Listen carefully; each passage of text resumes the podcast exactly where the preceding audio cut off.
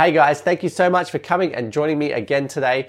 We are going to be talking about how to improve students' motivation to learn today. I think this is one of the most requested things I think for me to talk about in my podcast. And um, you know, if you're watching this on YouTube, it's on YouTube as well. Uh, make sure you go and check that out if you haven't. But I want to just quickly remind you this is actually your last week to check out the Effective Teaching series. I released the videos last week, but this week coming will be the last week that you can watch those videos. So you get like two weeks to watch those videos. So if you haven't had a chance to learn about how you can reduce your workload or how to really improve the effectiveness of your classroom, or if you haven't learned how to really set yourself up to be an effective teacher long term, and that's a whole work life balance and what you need around you, the support, all those kinds of things to set you up for being a successful teacher. Please make sure you go and register at teacherspd.net slash ET series. You can sign up there and you'll land straight on the first video and you can watch all three of, three of them straight away if you like. But they are there ready for you to watch, for you to go and do some learning. It's all you know, on demand, whatever you like. Go and check that out if you haven't yet. I want to remind you that learning is actually super hard. Right? This is hard work. Students have to put in a lot of effort to actually learn something. Learning is generally difficult if you haven't done it for a while, right? Then you probably haven't listened to too many of my podcasts if you haven't done it for a while. But yeah, this is all about learning. Right? We like to learn. I love learning. I love reading new books. I love all that stuff. But sometimes it's hard. You've got to work out how the pieces really connect. You're going to fail when you try and implement stuff that you think you've learned and you, oh, I didn't, maybe I've missed something. I haven't quite learned that properly. You go back and have another go. And that is learning. Learning has all these stumbling blocks, and for students particularly, you know, they're particularly if they're teenagers and stuff, that they're, they're at that point in their life where to actually take a step out and give something a go. If they fail publicly, that can be a bit humiliating. It's going to affect their self-esteem, all those kinds of things. And you know, I know that happens for the you know, younger primary years as well. But it's really important for us to remember these things when it comes to learning and to understand that it is hard and we need to work on helping them to be motivated. And students generally are unwilling to put in effort if they think that success is unlikely. So if they don't think they're going to be successful in this learning, they're not going to be motivated to do it because they don't think they're going to achieve it. So it's super important that we understand that we need to make sure the learning that's in front of them is set up in a way or they're presented in a way where success seems highly likely for them. They look at it and go, I can put in some work and I'm going to get this. I'm going to nail that. That's fine. And so, students, they need to see that learning is likely, they're actually likely to succeed because confidence is what's going to fuel motivation. And so, it can be that we need to start going, hey, remember last week or last year, you were previously successful in something that's very similar. So you can start to highlight all these previous successes that the students have had to help them to become more motivated. And so if a student hasn't had that success, particularly you know, in your subject area or in the school, it's going to be harder for you. And so you've got to find ways to connect learning, like learning that may not have happened in school, but just show them how they've learned things and how they've been successful at things that were hard when they put in effort and they achieved things yeah, they can do that in school and they can get the same results. That success is likely if they put in the effort. It's also more likely that students will be motivated if easy access exists to the knowledge. So that is if they actually have already learnt the things that they need to learn that they're then going to manipulate. So in our last episode, for example, I was talking about the higher levels of Bloom's taxonomy. If they haven't got that lower level, if they can't easily remember things and understand things, they haven't got that yet, then it's they're not going to be motivated to do the higher order thinking. It needs to be easily accessible because when knowledge is easily accessed, when students can recall it really quickly, then it increases their confidence that they've actually gotten the right answer and that they're actually they're manipulating the right pieces of content as they're evaluating it. So it's super important. Okay, so this could be that they've learned it really well, but if you need to push on into those high things and you know the students haven't quite grasped it, you can just give them a sheet with a list of dot points that kind of give them the main point so they can easily reference it as they're going through. That will also help them to see that they're more likely to be successful in the learning. Now, students also need a task that is worth doing, one that they actually believe they can do. Now, this is a task that you know, might relate to real, the real world, to real life. Uh, it might be that when you're going to do triangles, you're actually to look at bridges and buildings and stuff so that you can see triangles in application, in what they actually look like in the world, how they're used. You can talk about their structures, their strengths, and how things like Pythagoras is really helpful for you know, understanding that triangles are part of squares, all that kind of stuff. But showing them that the learning is worth the effort. So, some ways that you can do that is that you can show them peers who have been successful.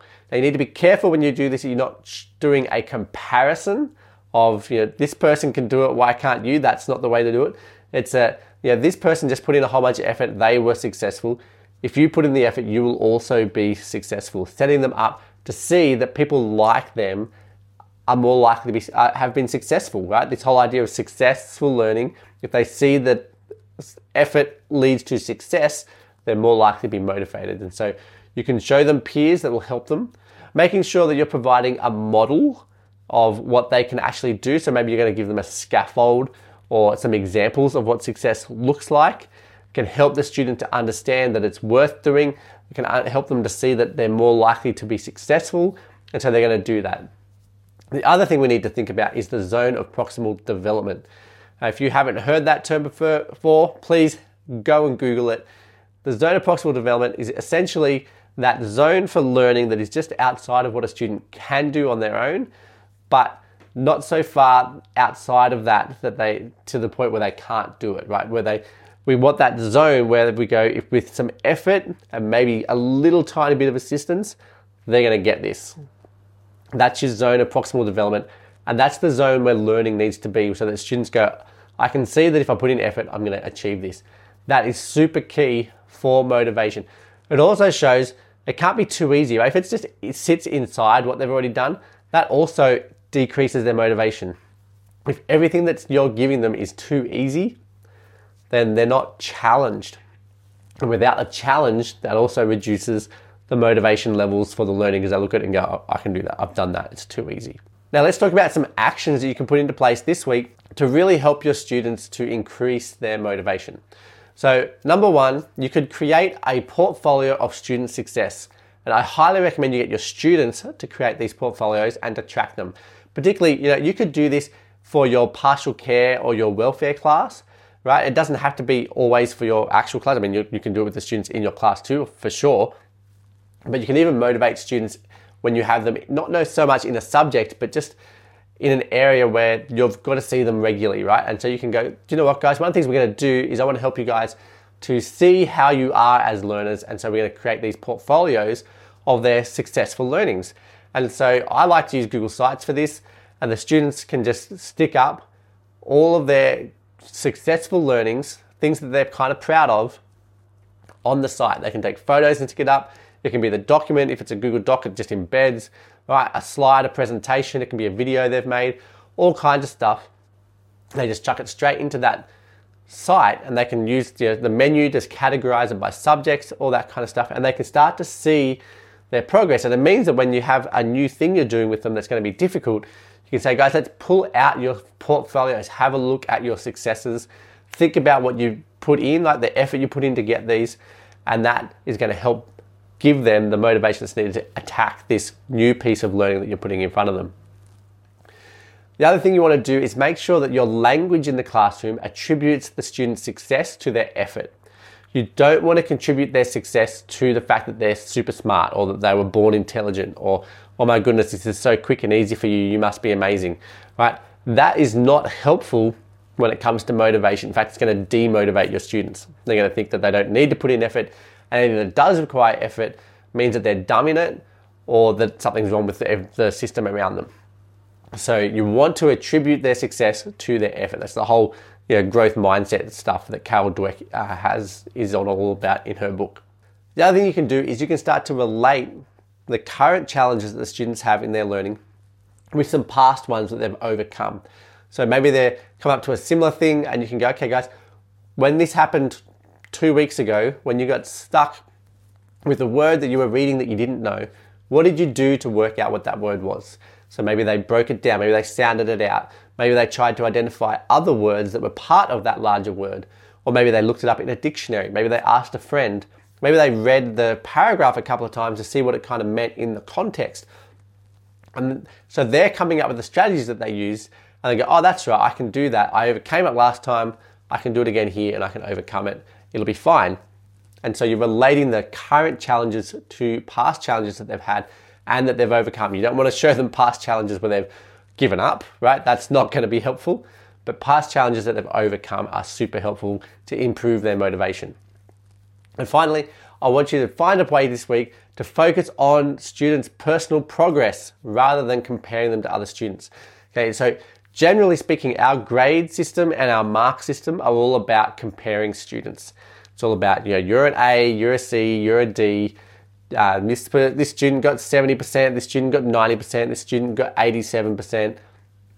And that is a way for us to be able to compare them and to rank them and all that kind of stuff, which is needed for some things, but for your classroom, it's actually detrimental. It's going to decrease students' motivation to do anything. Yeah, we all have seen students, we've marked their assignments, we've given it back to them with feedback. They see their grade and then they don't care about that feedback. And we need to start to work, make sure that in our classroom, we're actually focusing on personal best. We're looking at personal progress.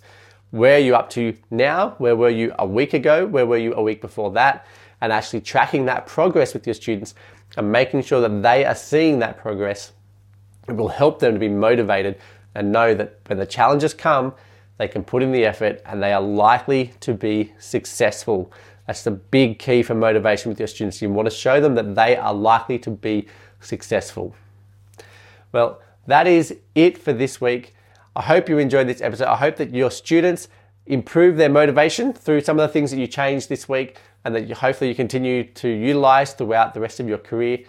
If you have not checked out the Effective Teaching series, remember this is the last week that you can do that.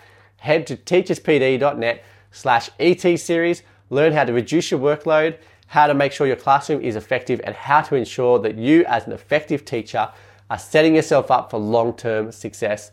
Go and check that series out. It's your last week to watch that before I take them down, so please make sure you go and get some good learning done with those three videos this week. Anyway, I'll catch you again next week.